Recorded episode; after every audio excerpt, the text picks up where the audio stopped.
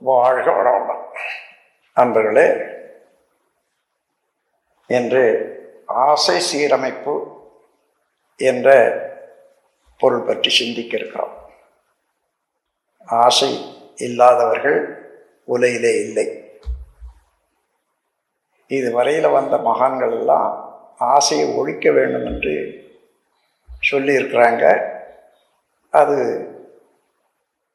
ஓரளவில் நன்மையாக எடுத்துக்கொண்டாலும் அது இயலாத காரியம் மனிதனுக்கு. சாப்பிடணுன்ற எண்ணம் வந்ததுன்னா சாப்பாட்டு மேலே ஆசை வருது. அங்கே பசி இருக்கிறது. இந்த ஆசையை ஒழிச்சிட முடியுமா? முடியாது. அதே போல் ஒவ்வொன்றும் அந்த தேவைக்குரிய ஆசைகளாக இருக்கிற போது அதை முறைப்படுத்தி அனுபவிக்க வேணும் என்று தவிர ஆசையை ஒழிச்சிட முடியாது. பொதுவாக ஆசைகளை மூன்றாக பிரிச்சிருக்காங்க தத்துவ ஞானிகள் மண்ணாசை பெண்ணாசை பொன்னாசைன்ட்டு இந்த மூன்றும் தான் மனிதனை உணர்ச்சி வயத்தில் ஆழ்த்தி பலவிதமான துன்பங்களுக்கு இரையாக்குறது என்றது அவர்கள் எடுத்து காட்டியிருக்காங்க ஆனால் மண் இல்லாத போனால் வேற எங்கே தங்கிறது? நிற்கிறதே மண்ணின் மேல் தானே. பெண் இல்லாத போனால் நாம் பெற்றெடுக்கத்தவளே இல்லாத பொருள்தான் பொன் இல்லாத தினசரி வாழ்க்கையில் பண்டமாற்றுக்கோ வாழ்க்கையை உணர்ந்து அதை செயல்படுத்தி வாழ்வதற்கோ வழியே இல்லை.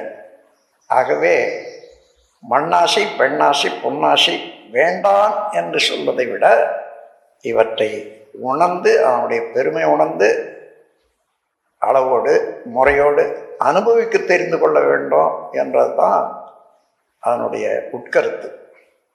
அதே போல நாம் இந்த காலத்தில் ஆசையை ஒழிச்சிடுன்னுட்டு பலர் சொன்னாலும் அவனுடைய கருத்தை நாம் பெருமையாக எடுத்துக்கொண்டாலும் இயல்பான முறையில் ஆசையை பற்றி சிந்திக்க வேண்டும். அதனால் நான் வந்து ஆசையை ஒழிக்க வேண்டும் என்று சொல்வதற்கு பதிலாக ஆசைகளை சீரமைக்க வேண்டும் என்று சொல்கிறேன் மெனோர் ஆஃப் சிக்ஸ் டெம்பரமெண்ட்ஸ் என்று சொல்கிறது அதாவது ஆசைகளை முறைப்படுத்தத்தான் ஆறு குணங்களை. அதே போல் ஆசைகளையும் சீரமைத்து கொள்வது தான் அவசியம். எப்படி சீரமைத்து கொள்வது? இப்போ ஆசை பேராசையாக மாறாத பார்த்துக்கணும். எந்த ஆசையும் எப்பொழுது பேராசையாக மாறுகிறது? அந்த ஆசைக்குரிய பொருளை அடையும் போது அல்லது அடைந்தால் அனுபவிக்கும் போது. தனக்கோ பிறருக்கோ துன்பம் விளைவிக்குமையானால் அந்த அளவுக்கு பொறுத்தான் அது தவிர்க்க வேண்டும். அது அப்போதான் அது பேராசையாக மாறுது.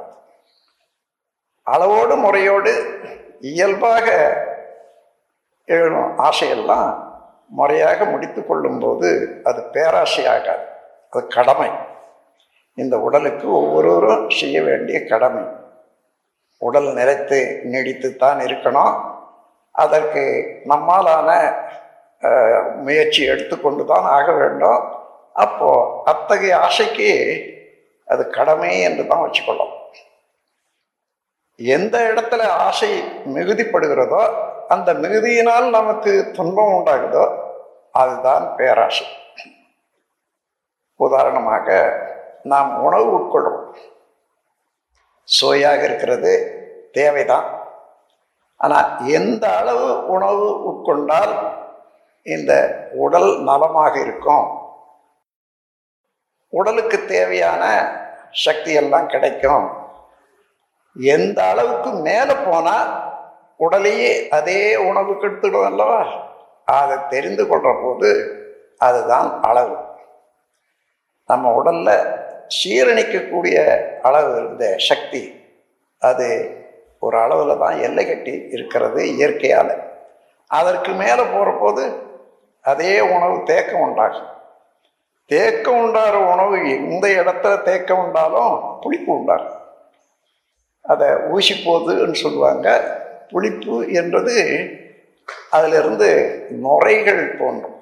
அந்த நுரைகளில் இருந்து அது ரசம் வடிகட்டுற போது அதிலிருந்து அந்த நுரைகளோடு வர்ற போது அந்த நுரையோட ரத்தம் உற்பத்தி ஆகிற போது ரத்தத்திலையும் நுரைகள் சேரும். அந்த நுரைகளோட போகக்கூடிய ரத்தம் உடலில் ஓடும்போது எங்கே எங்கே அந்த நுரைகளில் உள்ள காற்று தேங்குகிறதோ அங்கே எல்லாம் ரத்த ஓட்டம் வெப்ப ஓட்டம் காற்று ஓட்டம் இவைகளெல்லாம் தடுக்கும். பல விதமான வியாதிகளை உண்டு பண்ணும். அதனால் உணவு அவசியம் என்று தெரிந்து செய்யும் போது அது கடமை. ஆனால் அது ருஷிக்காகவோ அல்லது உணர்ச்சி வயப்பட்டோ அளவுக்கு அதிகமாக சாப்பிட்ற போது அதுதான் பேராசை. ஆசையை அப்படியே தான் வச்சுக்கணும். ஆசையை பேராசையாக மாற்றாத இருந்தால் போதும். அந்த அளவு பேராசையாக மாற்றக்கூடாது என்றால் விளைவறிந்த விழிப்பு. எந்த செயல் செய்தாலும் ஒரு விளைவு உண்டு. அதே போல் நாம் செய்யக்கூடிய உணவு என்ற இடத்த எடுத்துக்கொண்டோம்னா பசியை தீர்த்து உடலை நன்றாக வைத்துக் கொள்வதற்காக உணவு சாப்பிடுகிறோம். அந்த உணவு உடலை கெடுக்காத இருக்கணும் அல்லவா? அந்த விழிப்பு நிலையில் அதை அனுபவிக்கிற போது அதுதான் சீரமைப்பு. ஆகவே நமக்கு ஆசை சீரமைப்பு தான் வேண்டுமே தவிர ஆசையை ஒழித்து விடக்கூடாது ஒழித்து விடவும் முடியாது. அன்பர்களே இதற்கு முறையான பயிற்சி வேண்டும். ஆசை எழும்போதே அவ்வப்போது அதை தீர்மானம் செய்து கொள்றதுக்கு முடியாது. மனம் பழக்கத்தினாலேயும் அல்லது சூழ்நிலையினாலும் சபலப்படும். அந்த இடத்துல நீங்கள் திடமான முடிவோடு ஒரு காரியத்தை செய்ய முடியாது. அதற்காக நாம் ஒரு பயிற்சியை ஏற்படுத்தியிருக்கோம். அதில் எத்தனையோ எண்ணங்கள் இருக்கும் உங்களுக்கு. எத்தனையோ ஆசைகள் இருக்கும். அந்த ஆசைகள் நிறைவு பெறாத போனால் அடிக்கடி அடிக்கடி அந்த ஆசைகள் எழுந்து அதுவே எண்ணத்தை ஆட்கொள்ளும். மற்ற நல்ல செயல்கள் எல்லாம் கூட செய்யறதுக்கு மனதுக்கு நேரம் இருக்காது. அதனால் மனசக்தியே இழந்து விடும் அதனால் ஆசையை முறைப்படுத்தி கொள்ள வேண்டியது அவசியம். இப்போது முறையாக முடிக்கலைன்னு சொன்னால் விட்டுட்டோம். அது அப்படியே எந்த எண்ணங்களானாலும் பதிவாகி பல தடவை எழுந்து எழுந்து எழுந்து அது இயங்கி கொண்டே இருக்கும். அது குறைபாடாகவே இருக்கும். எனக்கு ஒரு அனுபவம் உண்டு. ஒரு அன்பர் நெசவு தொழிலில் எனக்கு நண்பரானவர். அவர் ஒரு நாள் சொன்னார் எனக்கு இந்த வாழைப்பழத்தின் மேலே ரொம்ப ஆசைங்க. ஆனால் நமக்கு வரக்கூடிய வருவாயில் ஒரு இடம் கொடுத்து வாழைப்பழம் வாங்கி சாப்பிட்றதுக்கு எனக்கு துணிவு இல்லை. அப்போது அந்த காலத்தில் ஒரு அணாவுக்கு பத்து வாழைப்பழம் விற்கிது அப்போ சொல்கிறார் அவர்.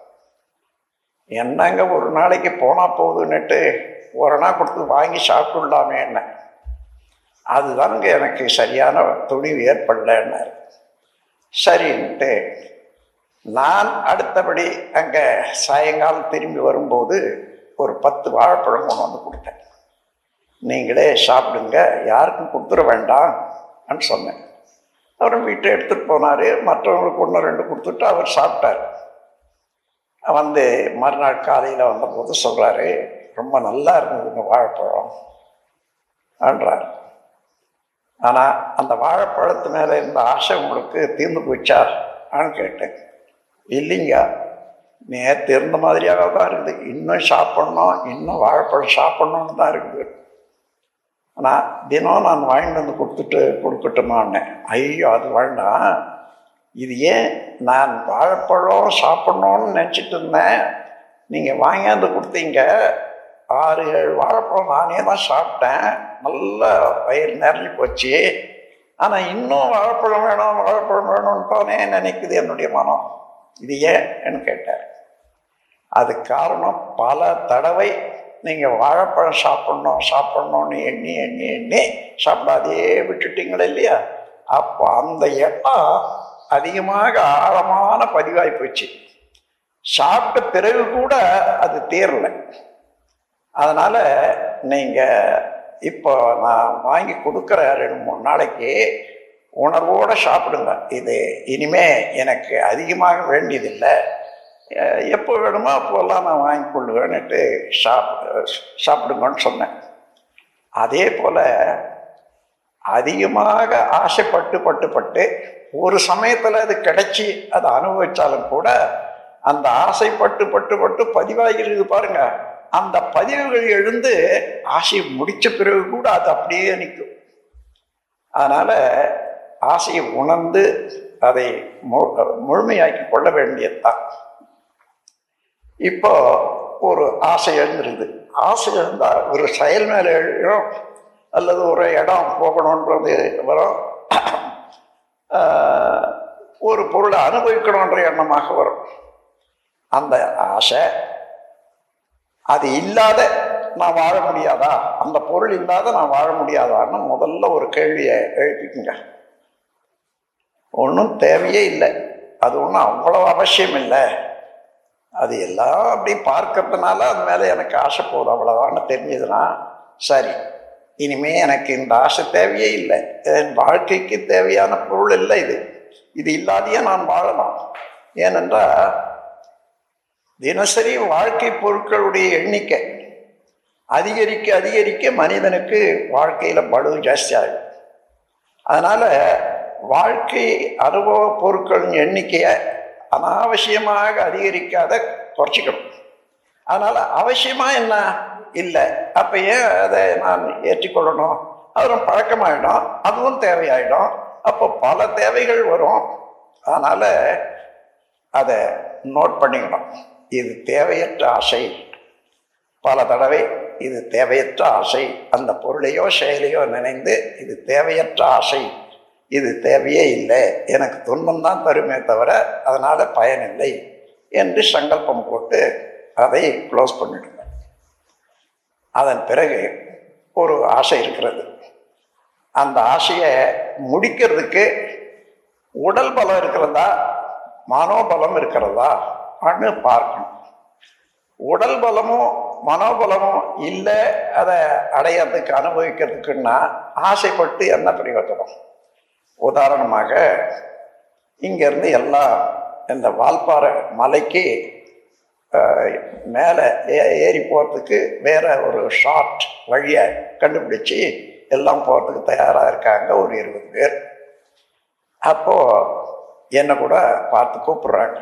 நீங்களும் வர்றீங்களா? நாங்கள் எல்லாம் மலையேற போகிறோம் எனக்கு ஆசையே இருக்கலாம். மலையை பார்க்கறதுக்கு மலை ஏறுறதுக்கு ஆனால் எவ்வளோ தூரம் ஏற முடியும் என்னுடைய வயதில்? ஒரு பத்தடி போன உடனே அங்கேயே முழங்கால் வலி வரும். உட்காந்து அப்போ உடலால் உடல் சக்தியை வைத்துக்கொண்டு அந்த ஆசையை நிறைவேற்றவே முடியாது. அது அதை போய் முதல்லயே இது தெரியுமேல்ல? எனக்கு உதவாது எனக்கு வர முடியாது எனக்கு உடம்பு ஒத்துக்காதது. அதனால் நான் வர முடியல. மலையேறணும் என்ற ஆசையை நான் விட்டுடணும். அப்படிதான் தேவையில்லாத உடல் தேவை உடல் வலிவும் மன வலிவும் இல்லைன்னா இப்போ எல்லா டாக்டர்களும் நிறைய சம்பாதிக்கிறாங்க. வக்கீலுங்க நிறைய சம்பாதிக்கிறாங்கன்னு தெரிஞ்சு என்னை போல வயதானவங்கள் எல்லாம் டாக்டராகவும் வக்கீலாகவும் படித்தா ரொம்ப நல்லா இருக்கும். நானும் அதே போல் சம்பாதிக்கலாம்னு நினச்ச முடியுமா? இந்த வயசில் போய் ஒரு வக்கீல் படிப்பையோ அது டாக்டர் படிப்பையோ படிக்க முடியுமா? முடியாது. அப்போது அந்த எண்ணத்தை விட்டுட வேண்டியதுதான். இது முடியாதது இயலாதது. அதனால் இந்த ஆசை எனக்கு வேண்டாம் என்று பல தடவை சங்கல்பத்தை போட்டு அதை முடிச்சிடணும் அதன் பிறகு ஒரு ஆசைப்பட்ட பொருளை அடையிறது அனுபவிக்கிறதுன்னு வச்சுங்க அப்படி அனு அடைந்து அனுபவிச்சா உலகம் மக்கள் கூட்டம் நாம் யார் மத்தியில் வாழ்ந்து கொண்டிருக்கிறோமோ அவர்களெல்லாம் இது பொருத்தமாக இருக்கிறது என்று ஒத்- ஒப்புக்கொள்வார்களா? விரோதிய விரோதமாக பார்ப்பாங்களா? அப்படி பார்க்கணும். சமுதாயம் ஒப்புக்கொள்ளுமா? இந்த ஆசைக்குரிய பொருளை நான் அடைந்து அனுபவித்தால் என்று பார்க்கிற போது சில சமயம் அந்த ஆசை ஒத்துக்கொள்ளாது. சமுதாயம் ஒத்துக்கொள்ளாது.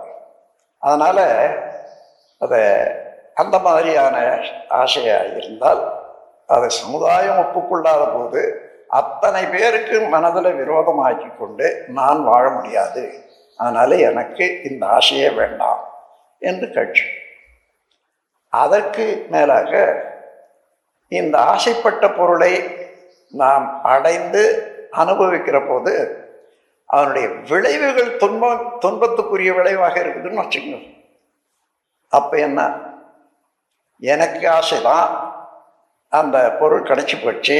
நான் அனுபவிக்கிறேன் ஆனால் அனுபவிக்கிற பிறகு அதனால் உடலுக்கும் துன்பம் உண்டாகுது பிறருக்கும் துன்பம் உண்டாகுதுன்னு சொன்னால் அந்த ஆசை தேவைதானா.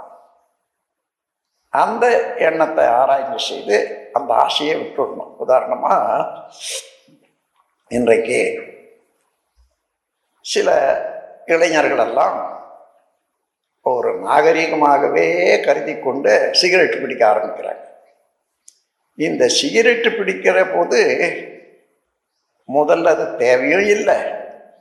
அது நல்லதும் இல்லை. ஆனால் கவனிக்கிறது இல்லை எல்லாம் சிநேகிதர்களுடைய தர்மோபதேசம். வாங்கி பிடிக்க ஆரம்பிக்கிறாங்க. ஒரு பிடிச்சி ஒரு நாலு நாள் போச்சுன்னா அதுக்கப்புறம் அது பழக்கமாகிடுது முதல்ல சிநேகிதர்கள் வந்து நீ ஒரு சிகரெட் பிடிப்பான்னு கொடுப்பான் இதில் என்ன ஒரு வினோதம்னு சொன்னால் உலகம் முழுவதும் நான் பார்க்குறேன் அதை ஆராய்ச்சியும் செய்திருக்கிறேன். இந்த சிகரெட்டு மாத்திரம் எந்த மனிதனும் பிடிக்க கற்றுக்கிட்டு இருக்காங்க பிடிக்கிறாங்களே? அவங்கள போய் கேட்டு பார்த்தா முதல் சிகரெட்டு அவன் சொந்த பணம் போட்டு வாங்கினது இல்லை.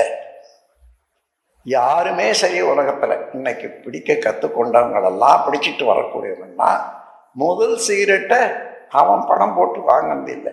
ஏன்னா தேவையில்லாத பொருள். அப்போ எப்படி வந்தது? சிநேகிதர்கள் மூலமாக அதைத்தான் தர்மோபதேசம்னு சொல்லுவாங்க. உபதேசத்துக்கெல்லாம் ஒரு குருதட்சணை கொடுக்கணும். அந்த தட்சணையே இல்லாத உபதேசம் ஒன்று வாங்குறாங்க பாருங்க. அது தர்மோபதேசம்னு பேர். இந்த தர்மோபதேசம்னா உலகம் முழுவதும் சிகரெட்டுக்கு வந்துருக்கு. அப்படி வாங்கி அதை பிடிக்கிற போது தனக்கு ஏதோ அந்த அந்த சமயத்தில் இனிமையாக இருக்குது. மற்றவர்களுக்கு இந்த புகை பிடிக்கிறது இல்லை. அதனால் நாலாவட்டத்தில் இப்போ என்ன சில இடங்களில் இது புகை பிடிக்கக்கூடாத இடம் என்றும் புகை பிடிக்கக்கூடிய இடம் என்றும் போர்டு போடுற அளவுக்கு இன்னைக்கு வந்திருக்கு. சிலர் ஒப்புக்கொள்றதில்லை. அந்த மாதிரி தனக்கு இன்பமாக இருந்தாலும் பிறருக்கு பிடிக்கிறது இல்லை அதோடு இல்லை இன்றைக்கு இன்பமாக இருக்குது. ஏதோ ஒரு சுகமாக இருக்க மாதிரி தெரியும் எனக்கு. ஆனால் போக போக போக போக அது உள்ளுறுப்புகளை எல்லாம் அந்த புகையை நச்சு அது பழுதாக்கி விடுகிறது எத்தனையோ பேருக்கு ஆஸ்மாவும் இன்னும் சில வியாதிகளும் கேன்சர் முதல் கொண்டு வயிற்றுலேயும் கேன்சர் உண்டாகும் லங்ஸ்லேயும் கேன்சர் உண்டாகும் இருதயத்திலையும் கேன்சர் உண்டாகும் சிகரெட் குடிப்பதுனால. இதெல்லாம் இது வரைக்கும் ஆராய்ச்சி செய்து கண்டுபிடிக்கப்பட்ட உண்மைகள். அப்படி இருக்கிற போது இன்றைக்கு இன்பமாக இருக்குது ஒரு சந்தோஷமாக இருக்குதுன்னு சொல்லி சிகரெட்டு பிடிக்கிறது என்று சொன்னால் இந்த ஆசையை தீர்த்து கொள்கிற போது அதனுடைய விளைவுகள் என்ன வருது? வாழ்நாள் முழுவதும் இந்த உடலை கெடுத்துக்கிறோம். உடல் நோயினால் வருந்துறோம். அது மாத்திரம் இல்லை சில வியாதிகள் அப்பாவுக்கு வரக்கூடிய வியாதிகள் குழந்தை உற்பத்தியானால் அந்த குழந்தைக்கும் தொடர்ந்து வரும். இதை அட்ட கர்ம வியாதிகள் என்று சொல்வார் அந்த மாதிரி இருதயம் ஈரல் வயிறு இந்த மாதிரி இடங்களில் வரக்கூடிய வியாதிகள் தொடர்ந்து பரம்பரையாகவும் வரும்.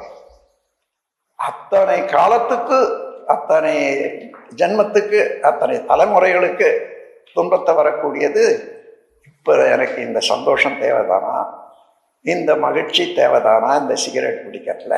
ஆனால் பார்த்தீங்கன்னா அந்த ஆசை வீணாசை துன்பத்துக்குரிய ஆசை அதனால் அது தேவையில்லை. அதனால்தான் இந்த ஒரு ஆசைக்குரிய பொருளை அனுபவிக்கிற போது அந்த அனுபவத்தினால நமக்கும் பிறருக்கும் உலகத்துக்கும் என்ன தீமைகள் உண்டாகும் என்ன நன்மைகள் உண்டாகணும்னு பார்க்குற போது எப்பொழுதுமே நன்மை உண்டாகக்கூடிய செயலைத்தான் செய்யணும். அதுதான் அறிவு அதுதான் மனிதனுடைய தன்மையை தவிர தீமை பயக்கக்கூடிய செயலை தெரிந்தோ தெரியாமலோ செய்யாமல் இருப்பது நல்லது என்ற அளவில் அத்தகைய செயல்களை தவிர்த்து விடணும். இப்படி நாலு வழியில் முதல்ல இந்த ஆசை தேவைதானா? இந்த ஆசைக்குரிய பொருள் அல்லாது நான் வாழ முடியாதா? என்ற கேள்வி. அதன் பிறகு அதை அடைவதற்கும் அனுபவிக்கிறதுக்கும் உடலாலும் உள்ளத்தாலும் எனக்கு ஆற்றல் இருக்கிறதா?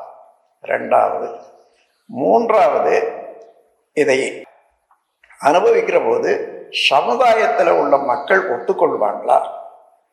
இதை எத்தனையோ கேஸ் பார்க்குறோம்.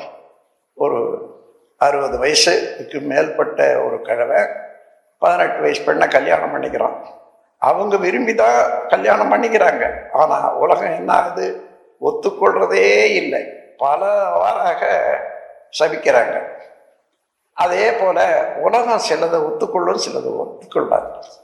அந்த மாதிரி விரோதத்தின் கீழே மன ம- மனிதன் வாழ முடியாது. சமுதாயத்துக்கு விரோதமாக ஒரு மனிதன் செயலாற்றி வாழ முடியாது. அதனால் சமுதாயத்துக்கு எதிர்ப்பாக இருக்கக்கூடியது சட்டங்களுக்கு எதிர்ப்பாக இருக்கக்கூடியது அவைகளெல்லாம் விலக்கி விட வேண்டும்.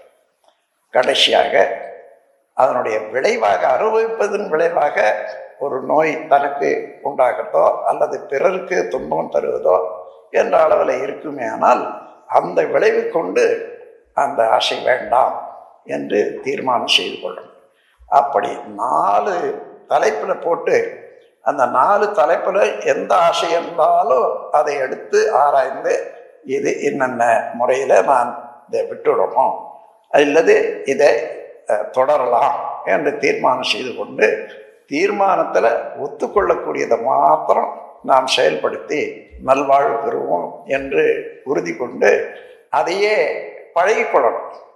நல்லது என்று கண்ட பிறகு கூட அது நிற்கிறதுக்குன்னா அதை தொடர்ந்து பழகிக்கொள்ளணும். அப்படி பழகிக்கொள்ற போதுதான் ஆசை சீரமைப்பு என்றுமே நல் நன்மையே தரும் என்று கூறி அதுவே அறவழியாக மாறும் இறை உணர்வாக மாறும் மனிதனை மனிதனாக வாழச் செய்யும் என்று கூறி என்னுடைய உரையை இதோடு நிறைவு செய்கிறேன்.